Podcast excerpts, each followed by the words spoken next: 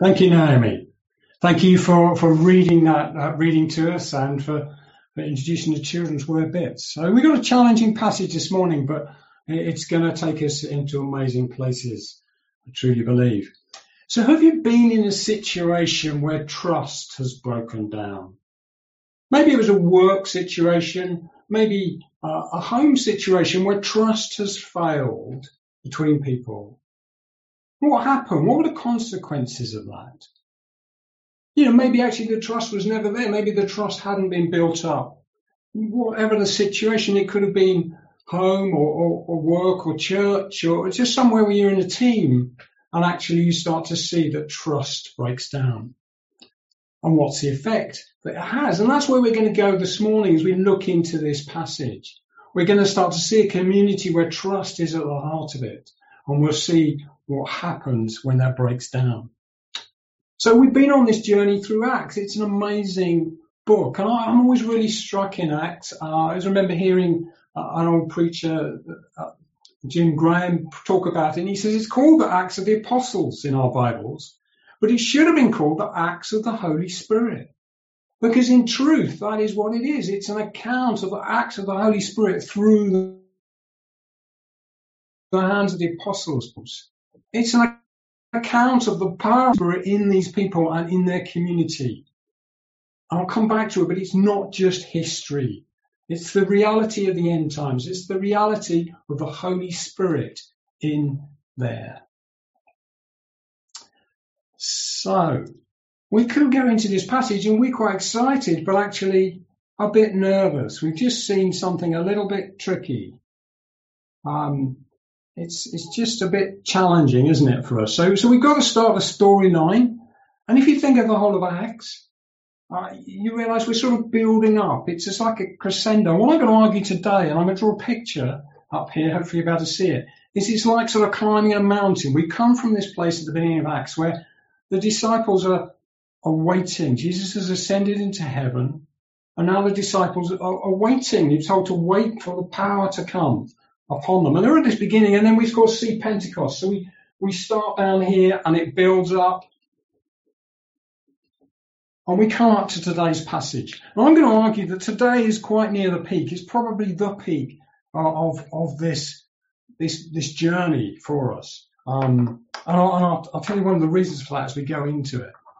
But as we go in, we heard that passage at the beginning, didn't we? Uh, in the um, with the animation, so if you've got a Bible, suggest you go to it, Acts uh, chapter 4, verse uh, 32. The full number of those who believed were one heart and soul.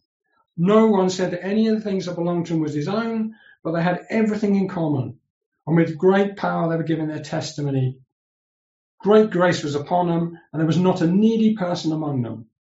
For any were owners of lands or hands, they sold it and, and bought the money. So there's there's no need There's no need. Here. They are in common. There's this amazing place, this community that goes on. So, so we, we come right up to this. This community has come together, an amazing and trusting community. So then we carry on, and I'm going to skip this middle bit, the, the bit about Ananias and Sapphira, because that's really tricky, and I think we'll just leave that alone. No, we'll come back to that. We'll come back to that, I promise. Uh, but right now, we're just going to go into uh, chapter 5, verse 13, just to see what's going on in this community a bit more. Now, many signs and wonders were regularly done among the people at the hands of the apostles. Well, actually, the Holy Spirit was acting through the apostles, as we realize. And they were together in Solomon's portico. None of the rest dared join them. We'll come back to that. Uh, but people held them in high esteem, and more than ever, believers were added to the Lord, multitudes of both men and women. So they even carried the sick out into the street on their mats, such that if Peter came past, at least his shadow might fall on some of them. I mean, this is amazing stuff. This is the shadow of Peter is healing people. This is Jesus stuff. This is Jesus' story, but it's almost like it's on steroids. It's amazing what's going on in this place. The people gathered from the towns of Jerusalem bring the sick and those afflicted with unclean spirits, and they were all healed. They were all healed. This is amazing stuff. So we've got here, so we're up at the top of this mountain and we've got all healed. And we've got this multitude. So, so we've travelled this up into this Acts, and we're up here now in this in this place. Uh, it's right near the top, and I, I suggest actually one of the reasons I say it's near the top is this word they use um, for for the number of people that come. So I, I read out of an English Standard Version here, and you said the words "more than ever" believers were added. The Greek in there is is mallon. It's a word that's a superlative. It means more than more. And of course, Luke is writing this account. He's writing the whole of Acts. He's been to the end. He's writing the whole account. And this he chooses to say there are more than more believers coming to know them. So they're right up there. We're right at the top. Everybody's healed. I mean, this is phenomenal. What's going on?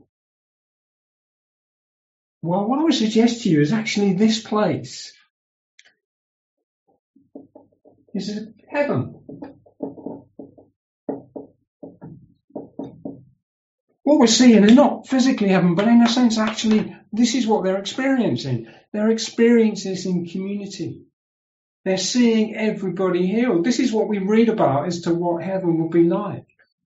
And this community has come to this place where the power of God is so present and so strong that this is the outworkings of it. And it's, yeah, it's the Holy Spirit at work within them. It's an amazing place. Okay, I'm sorry if you can't see the picture. Um, I'm working on it.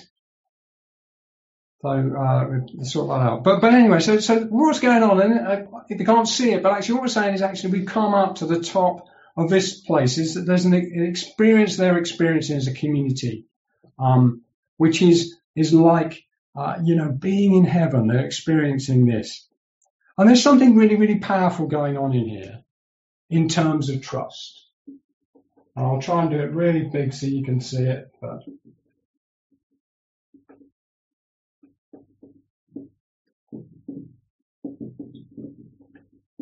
It's a trust. There's a trust going on within this community. This community has learned to trust God and one another. There's something amazing going on. Everything's in common. So, there we are. We're up in this place. It's amazing, an amazing experience going on with this account. But we have a massive problem right in the middle of it. We have in the middle of it two dead bodies. Two people have died right in the middle of this place that we just described as heaven, where everybody's healed, nobody's needy, everything's in common. Two people have dropped down dead. We've got a murder mystery on our hands. Ananias and Sapphira have died. What has happened? So let's go in to uh, 5 1 and have a look at that. I do hope you'll be able to see or at least hear. Sorry about the problems there. So verse chapter 5 verse 1 we read Ananias and his wife Sapphira sold a piece of property and with his wife's knowledge kept back for himself some of the proceeds and bought only part of it and laid it at the feet of the apostles while it remained unsold, and uh, sorry, at, at the feet of the apostles. But Peter said, Ananias, why has Satan filled your heart to lie to the Holy Spirit and to keep back for yourself part of the proceeds of the land? While it remained unsold, was it not your own? And after it was sold, was it not at your disposal? Why is it you have contrived this deed in your heart? You have not lied to men, but to God. And when Ananias heard these words, he fell down, breathed his last, and great fear came across all who heard it. Not surprisingly, I would suggest. The young men rose, wrapped him up, and carried him out. And then, of course, what happens is his wife, Sapphira, arrives. Nobody has tipped her off. She comes in. He said, Peter says, Is this the amount you have for the property? He said, She said, Yes. And of course, what we see is Sapphira dies as well, and she's carried out. And we hear this great fear comes upon the community. So it's a bit of a challenge for us. These two have died in here. What is going on? Well, of course, there's a massive parallel in this account back to Genesis 3.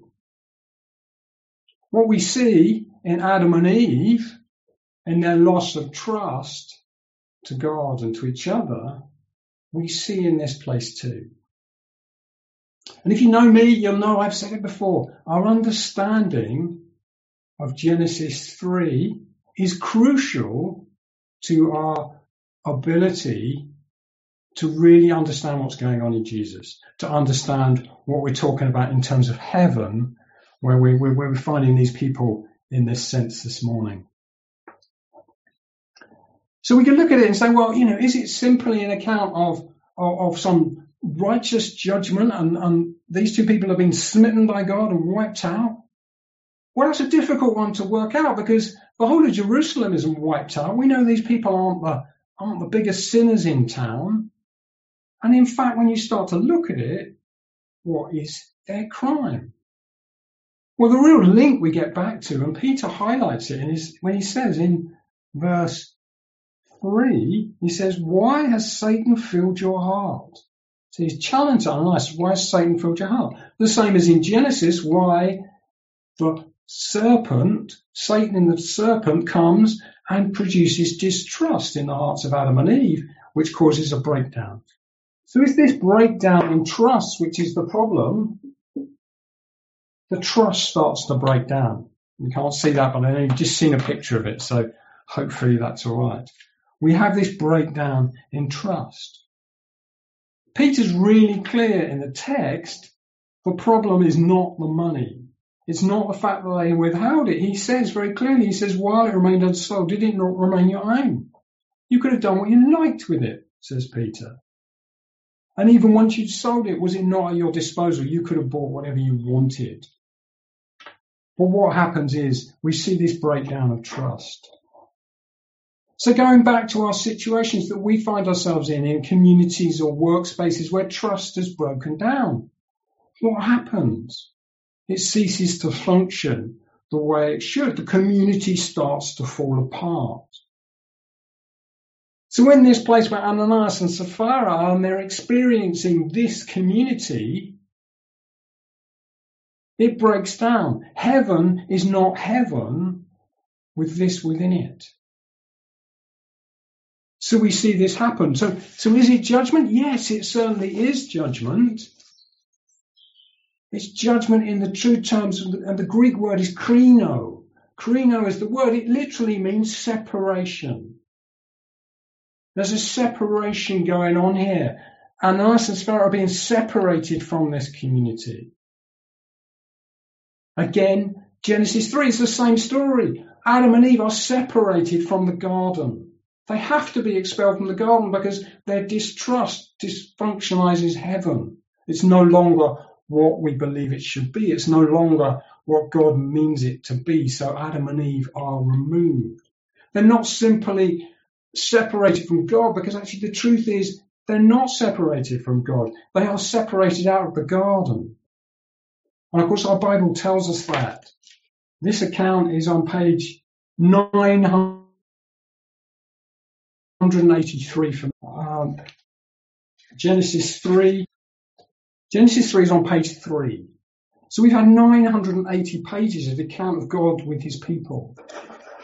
But his people out of heaven, his people separated from the place they were called to be, separated from the place where God dwells. So they can't live in it. There's a loss of trust. The trust is breaking down. Ananias and Sapphira out of it. So why do they die? Well, that's a challenging question. Why do they drop dead? It doesn't happen throughout the accounts. We don't see this in all the accounts. But they do indeed drop dead in this account. I don't think we know. We don't know why that happens. We don't know why in this case. Uh, there's obviously a strong parallel there's a very, very strong message being so, told from it, uh, but we don't really know. Um, I'd love to chat about it afterwards. I'll make sure I'm on the Zoom afterwards. Anyone wants to talk about that or any of this, I'd love to. I love talking about this. So I'll be there. I'll join the Zoom at the end if you want to. But there's one thing actually about them dying that really, really struck me as I've studied the passage is that it means there is no mandate in this account for the community to expel them. That doesn't happen. Peter calls out their lies. He calls out the distrust that has been sown, but he doesn't expel them. That actually happens. And, and I think there's a message in there. We've got to be careful because you can run away with this and say, well, we're a super clean community, so you're out. Actually, that doesn't give us this mandate, certainly not in this passage. And of course, we know where that ends up. Uh, we know the stories of heretics. We know the hideousness of the Crusades that go on before that went with this mentality of expulsion from this community. So that's not a mandate given us in here. But but why? There's some uncertainties and unknowns, isn't it? But it's a big message. It's a really big and important message. It takes us right back to that story. It takes us back to that community called Eden, that community known as heaven, where trust is fundamentally it. And that's what we see. That's what we see this community having climbed into that place. They have come together as one. They are believers in the Lord Jesus Christ and they have received the Holy Spirit on the outpouring of the Holy Spirit is this all hailed multitudes coming to know Jesus, not a needy person amongst them. And just when you read that, just it's so striking. I would challenge us that if we can read the book of Acts and not be stirred, then we're reading it simply as history. I'll say it again. If we are reading the book of Acts and we are not stirred or even disturbed by it, we are reading it simply as history and it's not history. It's an account of the outworking of the Holy Spirit in the lives of believers. Then and now it's part of the end times. So it's not just a historical account. It's our story. But of course, it's not our story, is it? The truth is, it's not what we see or experience every day. Do you know, I, have experienced it and sometimes glimpsed it in places. If you know, I, I came to faith at a, at a, a summer festival, a summer a conference. And I glimpsed it there. I found myself uh, children aged eight, nine, ten disappeared off at night on their bicycles at 10, 8, 9 o'clock at night. Where are they? Oh, I don't know. But I didn't worry about it. We trusted everybody there. We trusted that community. And we did indeed see people healed. I experienced it watching people be healed as part of that. We saw people released as part of that. So we glimpsed it. We can see it and glimpse it. But trust is the real strength of that. And trust, I believe, is absolutely a kingdom principle. Actually, I'm just going to show you for a minute. If you can see, you probably can't, but in the corner is a flip chart from my work. I work in aviation uh, safety, uh, medical as well now. And actually, that's my latest piece of work. Trust is at the heart of it. It's a kingdom principle. It's a, it's a, it's a fundamental part of that story. And whether that, for me, whether that be work or church, it's, it's, it's the same. It makes no difference at all. Trust is a kingdom principle. So can we see this? Can we see this in our lives? Do you know it's terrifying stuff, isn't it? We see these two drop dead in a community that is immensely powerful. And just going back into the text, just in 5.13, I said we come back to it, 5 verse 13, where it says, none of the rest dared join them. But the people held them in high esteem. they're recognized that these are amazing things. They're seeing this stuff and they're recognizing the healing, they're recognizing the strength of this community. And by the way, this community is not just like, like some sort of commune. I think it so often gets converted into, well, if we all live in the same house, we'll be fine. Actually, without trust, it doesn't work. Trust is the heart of what's going on in this place. They are living in the sense that they trust one another and they trust God fully in entirety. So, so yes, yeah, so just going back to that text. And so none of the rest joined them. And thought, well, that's a bit strange because it then says more believers were added to the Lord, multitudes, both men and women. So they're growing in number more than more. You know, like mallon, that, that superlative of the number of people that are coming to know Jesus is more than ever in this account. Um, but the rest didn't dare join them.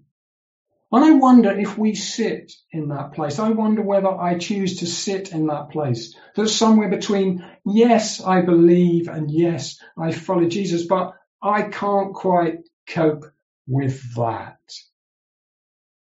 I'm not sure I can go there. For whatever reason. It's terrifying. Maybe it's just a little bit scary for us. I want to suggest that maybe we need to just keep in mind that actually where we choose to go is, is the heart of it. I think there's something about heaven. Heaven isn't just somewhere you go. It's somewhere you choose to live. This is somewhere these believers chose to live. And they found themselves in the presence of God and the power of the Holy Spirit in unbelievable and remarkable ways. Heaven is not somewhere you go, it's somewhere you choose to live. So, what do we do about it? What can we do about it? I don't know. We just need to, to push into this. We need to read it in a way that says, what could we be like? What, as a community of believers in the end times, with the power of the Holy Spirit, the outpouring of the Holy Spirit, which is promised to us and given to us, what could we see within our communities? Within our work, within our work situations. It's no different. It's kingdom stuff how can we build work situations where we see the power of God at work? How can we be in our community and see the power of God at work in terms of this trust and community? We're going to sing a song now. We're going to move to a song. I'm sorry if, if the visual of my has not been good. Don't know what's going on, but I do very much pray you've been able to hear it. And we're just going to pray now and then we're going to move into refiners fire. We're going to sing that together. So Lord, we just thank you for this message from the book of Acts. We thank you that we get a glimpse of this with this community and it challenges us. It challenges us deeply. But we ask that you would work that out in our hearts and lead us so that we would indeed see these sort of communities in our times. Amen